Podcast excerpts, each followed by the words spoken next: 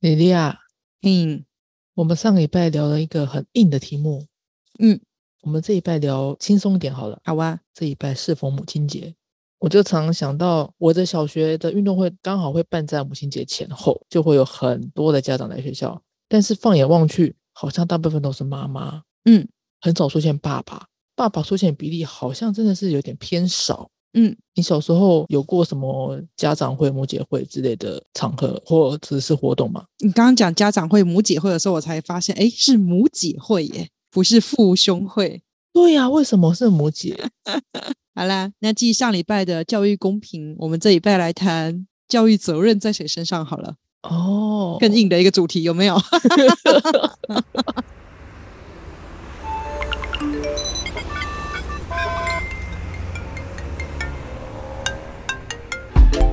Hello，这里是大黎。人生的问题就是学习的思考题。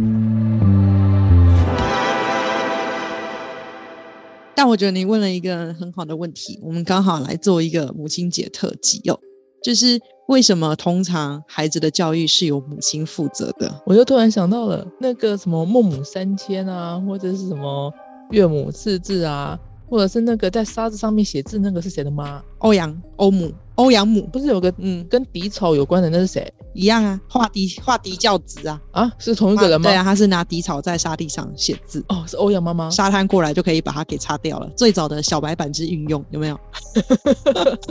不过呢，你现在提的这几个啊，其实是东方汉人传统文化里面，由于女性比较没有常被记载下来，所以一旦有就会特别去做表彰，哦，才会有的这几个特例。所以，比方说我们在讲东方文学史的时候，会特别去介绍李清照，有没有？女词人哎，对对，就是在介绍的时候这样，因为其实整个东方文学史，我们常常戏称它是东方汉人异性恋文学史，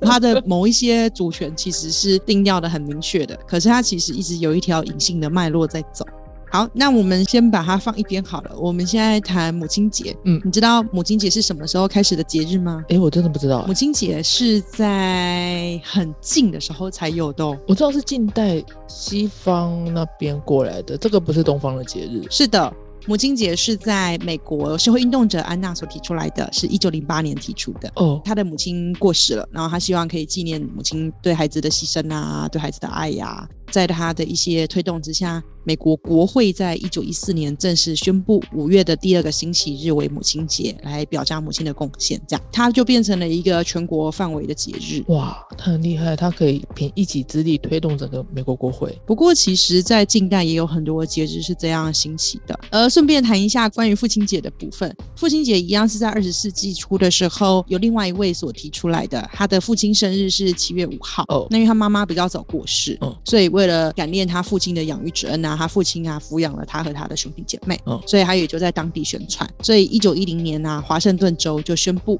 六月的第三个星期日为父亲节。他们也很厉害，他们一个爸爸可以带动整个国家的一个节日。大部分国家的父亲节是在六月的第三个星期日，嗯不过会随着各地不同对，像台湾就是在八月八号这样，取谐音嘛，应该是。对，是不是挺有趣的？那安娜的妈妈跟那个爸爸，他们有特别厉害吗？，他们没有关系 我知道，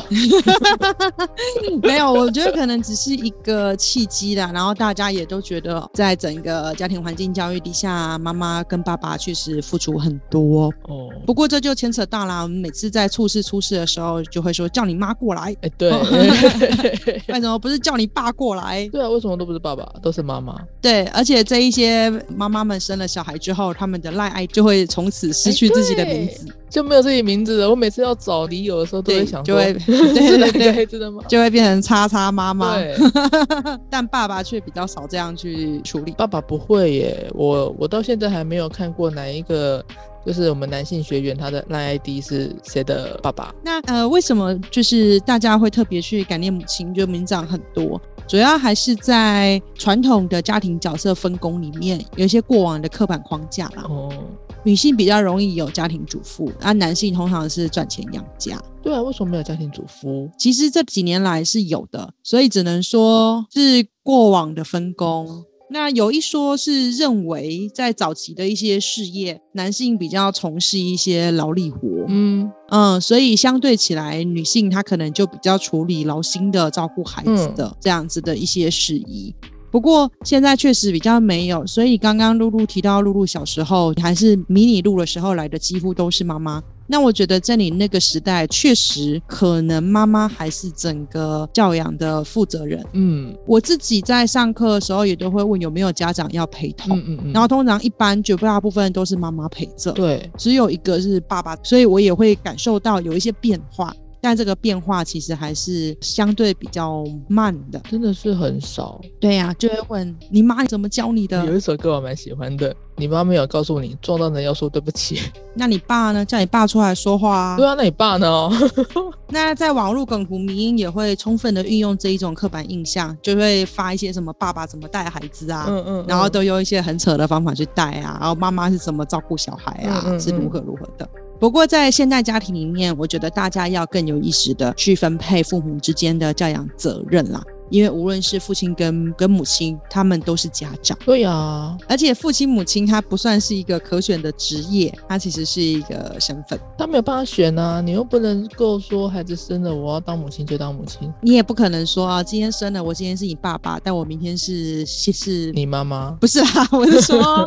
明天是别的先生或者什么，就是我们当老师的学生可以毕业，但当父母的你很难让你的小孩毕业。呃，不行。即便你说我要跟你断绝血缘关系，在基因上跟情感上，对啊，对啊，对啊，对啊，对啊。这样的羁绊都还是蛮难划分的。嗯，那因为传统性别分配不公，再加上我们在谈教育责任的时候，教育责任其实大概可以切成三个方向。你猜孩子的教育责任谁要负责？家庭占绝大部分吧，跟教学场域，跟跟还有跟跟跟跟社会，哎、你好棒哦，做一个很好的系统切分啊、基本上我们在谈教育责任到底在谁身上，把孩子视为学习者哈，我们会认为家庭是孩子最重要的教育场所啦。嗯，另外一个，我觉得你回答的很好，就是他学习的场域。对，那通常默认是学校，不过现在学习场所其实已经还蛮广泛的了，还有一些自学团啊什么的。所以其实第二个场域是关于学校的部分，最后一个场域是很容易被忽略掉的，就是关于社会。这个社会会包含某些政府跟社会机构，它有没有提供公共教育、文化跟社区资源？但我刚刚想的是整个文化、社会文化，社会文化是一件事啊，但是你仔细想一想，你去海参馆，它是不是也给了很多这样的资源？哦哦，你是说这种的？十三行博物馆，嗯嗯嗯，对吧？对对对。那即便不是这个，在社区资源的时候，是不是也会去奖助某些孩子奖学金？对甚至有一些不是在学校里面的，可是可能会有大考中心跟新测中心去定定一些评量的标准跟试题的参考。哦、这些其实也是社会要做的。嗯所以其实我们在谈教育责任到底在谁身上，家庭、学校跟社会，其实就是它的不同面向的支持。嗯嗯，所以有些时候我们会很生气啊，这孩子怎么会这样啊，或是如何如何，我要找你妈妈来谈。但其实有的时候，嗯，跟妈妈谈也没什么用啊。嗯， 对啊，只要家庭、学校跟社会对于教育是没有意识的，那么他们就极有可能会复制自己过往不喜欢的教育到下一代去。嗯，好硬哦，好难轻松起来哦。教育责任到底要能够有多轻松啊我？也不知 道，对啊，但我自己觉得啦，除了家庭、学校跟社会之外，在整个未来的教育时代里面，我认为孩子也要自己负一点责任。当然哦，对你不能说你是学习者，你就是无辜的，或是你是学习者，然后我就说哦，是我的家庭没有给我资源啊，我遇到的老师都很烂啊，社会制度怎么长这个样子？抱怨人人都会啦，只是你你也可以选择不同流合污啊。对啊，你也可以说哦，这个社会本来就很多变动，有很多事情我们无法掌握，但我们可以让自己成为一个更积极的学习者。嗯，谈到母亲节，前几年有闹一件蛮大的文章，不知道你有没有，你知不知道？叫做“我吃了一箩康乃馨啊，弄难蛮”。大。对对对，大意就是有一个孩子，他写了一篇文章，他就写他在母亲节那一天回家前刻意去买了一朵康乃馨，结果回到家之后呢，他想把花送给他妈妈，妈妈就数落他：“你买什么康乃馨啊？有那个时间不如好好读嗯嗯书，考上第一志愿最重要。”然后那个孩子就很难过，就把这朵花给吃了。那个孩子当下应该是又愤怒又难过吧？对，不过后来发现这篇文章呢是假文章，对，它不是真实事件。它是个虚构的极短片。嗯，但这篇文章引来了很多轩然大波，甚至有人想要去漏搜这个学生到底是谁。嗯，后来这个学生也有出来说，他只是听了朋友的一些叙述，然后再加上有一些情形，他就写了一个极短篇，想要反映他的心情。嗯嗯嗯，那一嗯种因为考试而不断委屈而憋屈的心情是真的，嗯但是吃花这件事情确实是他心中的某一种感受的放大，嗯，但并不是。然后请大家不要为这件事情再大做文章。他没有真的吃了那一朵花。但我觉得这件事情非常有趣，而且他的选材也选得很好嘛。对啊，我觉得康乃馨很好，就是说他是母爱嘛，但是因为我想对你传达我的心意，可是你只接受心意，用成绩来传达，嗯，所以这件事情才会引发共同的悲哀。就是现在的状况已经不是家庭、学校、社会共同去协助孩子长成他想长成的样子，现在是家庭、学校、社会可能暗指学生要长成某个特定的样子。他有一个集体暗示。对，会有一个集体暗示跟刻板，所以才会有人笑说，子女的结婚就是父母大型的成果发表，嗯，对对对对对。然后就看你结婚的对象啊，喜宴请的怎么样啊，有没有足够给父亲母亲面子。哎呀哎呀哎呀！然后甚至很多新人在筹备结婚的这个阶段就直接分手了。对，当然他们就会说不要啊，你们不要分啦，都好不容易在一起了。但这个时候就不知道这是在处理谁的教养绩效。就是我的惩罚想要那样，你的惩罚想要那样，我的惩罚可以拿得出这样，你的惩罚呃拿不出那样。嗯啊，然后就会开始比较啊，别人的孩子都怎么怎么样，我们的孩子怎么这样。结婚是两个家族的联合成果发表，但我们举的是比较极端的，或者是比较不好的例子，就会变成两家族的人在比拼自己的家世跟自己的实力这样子。嗯，对啊，后来就搞了很多对新人，也就是干脆就不结了，就不爽啊不。结了，然后就分手了，何必呢？嗯，但现在有比较好一点了，就是说课题分离啊，不是有个篇章也很有名，叫“你的孩子不是你的孩子”吗？哦，对啊啊，，现在也有人出来，你的父母不是你的父母啊，哈，所以同样的句型，你也可以说你的老师不是你的老师。那那那是谁老师？哎，那你要先知道你的孩子不是你的孩子。他最早这个句子是出自于一个作家吴小乐他所写的一个书嘛。对，嗯，然后他在讲他在接家教的时候遇到很多怪现状，都是企图把孩子塑造成自己的样子对。对然后后来有被翻拍成电视剧。是，那最近又有一个篇章出来，就是谈你的父母不是你的父母，它其实是一个心理学专书，然后它是在重整你要怎么跟你的父母哦，好，好的沟通，嗯因为你会长大成人，可是你还是会禁锢在小时候的那一种互动关系，嗯，它是在教你要怎么样调试那一种被父母当成小孩看的那种滋味。哦，所以其实你成年之后，父母应该是跟你共同的一个大家庭的合伙人。嗯，但是我们跟父母相处会回到过去的样子，对，可是其实要看作是前父母，才能够去重新建立彼此的关系。嗯，所以这个社会已经从去认知你的小孩不是你的小孩，到你的父母不是你的父母。然后我觉得未来会有更多人去认知到你的老师也不是你的老师，嗯，因为在整个未来教育的时代里面，是你自己决定什么对你是有学习意义的。嗯，所以老师他可能会是个职业，但是老师他也有可能是一个他真实存在那个定位的关系。所以也有人的父母不具备教养职能的、啊，对啊，很多啊，反而是阿光阿妈，对呀、嗯我为什么会突然讲到这个不知道，啊？我我要讲课题分离啦。好，我们上礼拜已经讲了教育公平没那么公平，对，那我要讲的是教育责任现在也不对，现在变成推脱责任。今天学校有问题，叫你妈到学校来，嗯，那叫你妈学校来其实不一定能够解决问题对，啊，而且你会发现他妈妈可能就是最大的问 题，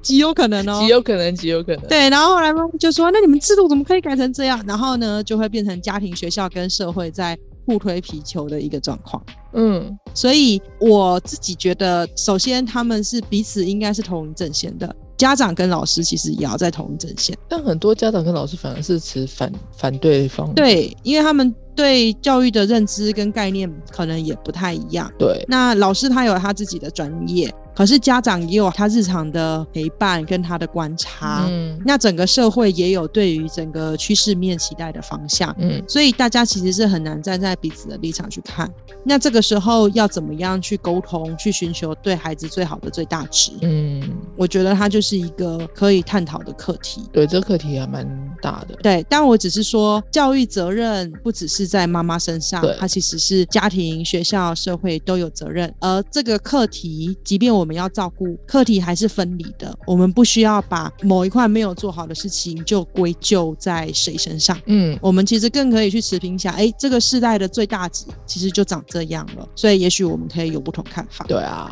啊，我想到一件很有趣的事，然后什么什么什么，你让我想到多年前我去东部的一所学校演讲的时候，嘿发生了一件很有趣的事。嗯，嗯，因为我的头衔就是还是个教育创新领袖，对，然后呢，在场次结束的时候，都会问学生有没有问题。嗯嗯那有些学生就会问一些比较呛的问题，啊，例如就比方说他问我现代教育这么烂怎么办哦，啊？我要怎么学习啊？如何啊？我妈都不支持我，哇哇哇，这样嗯讲嗯非常嗯多。然后我在那个场次里面讲了一段回答，学生给我反馈让我很惊讶。反正他们他们的意思是要我附和，陪他们一起骂。嗯现在教育很烂，也不能如何。嗯嗯嗯然后我当时提醒他们要对教育现场慈悲，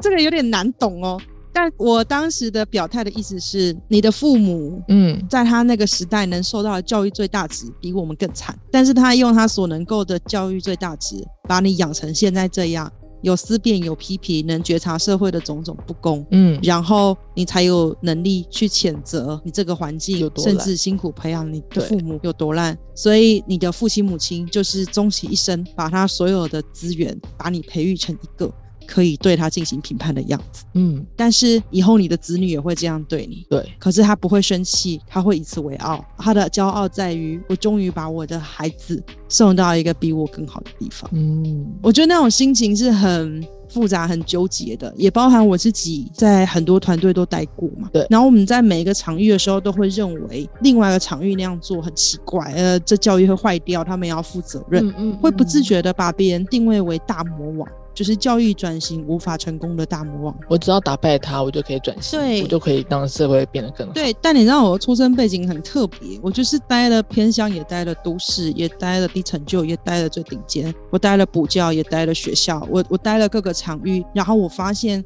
根本没有大魔王，嗯因为每一个你捍卫的、你坚守的那些东西，它都有它的权责在，它负起教育责任，它有它的作用。而且它也有它的优缺点在。对，所以到最后，我们其实不需要那么激愤的去说，都是因为谁谁谁还在学校教育才会这么烂，都是因为谁谁谁不负责任才如何如何的。其实我们的社会已经是我们当前所能见的最大值。嗯所以我那天我就跟他们说，我觉得对教育现场要尽量去慈悲的看待它，把你的每一个愤怒都变成另外一种心态，然后让它成为推进这个社会往前的动力。那么，也许我们就可以等待下一代可以这样评判我们，但是同时也理解我们的未来到来，嗯嗯，是不是挺温馨的？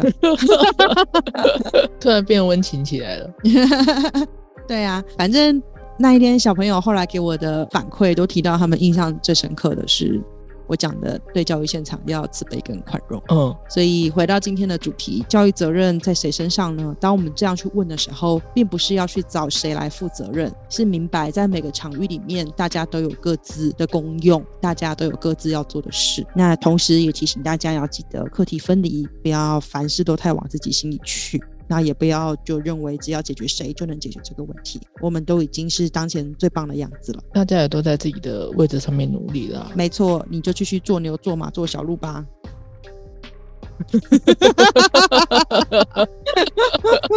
话锋一转，有没有？对呀、 我突然觉得好累啊。 好啦，我们讲完了教育公平，也讲了教育责任了，那就祝大家母亲节快乐！ 哦，大家，祝各位妈妈母亲节快乐啊！没错，那有喜欢的主题再投稿哈。再不投稿，我们就真的要收摊了。好啦，那就这样啊，哦，大家拜拜拜。如果喜欢我们的频道，或是有问题想要投稿，欢迎在 Facebook 搜寻“共学时区”，一起在生活中学习成长吧。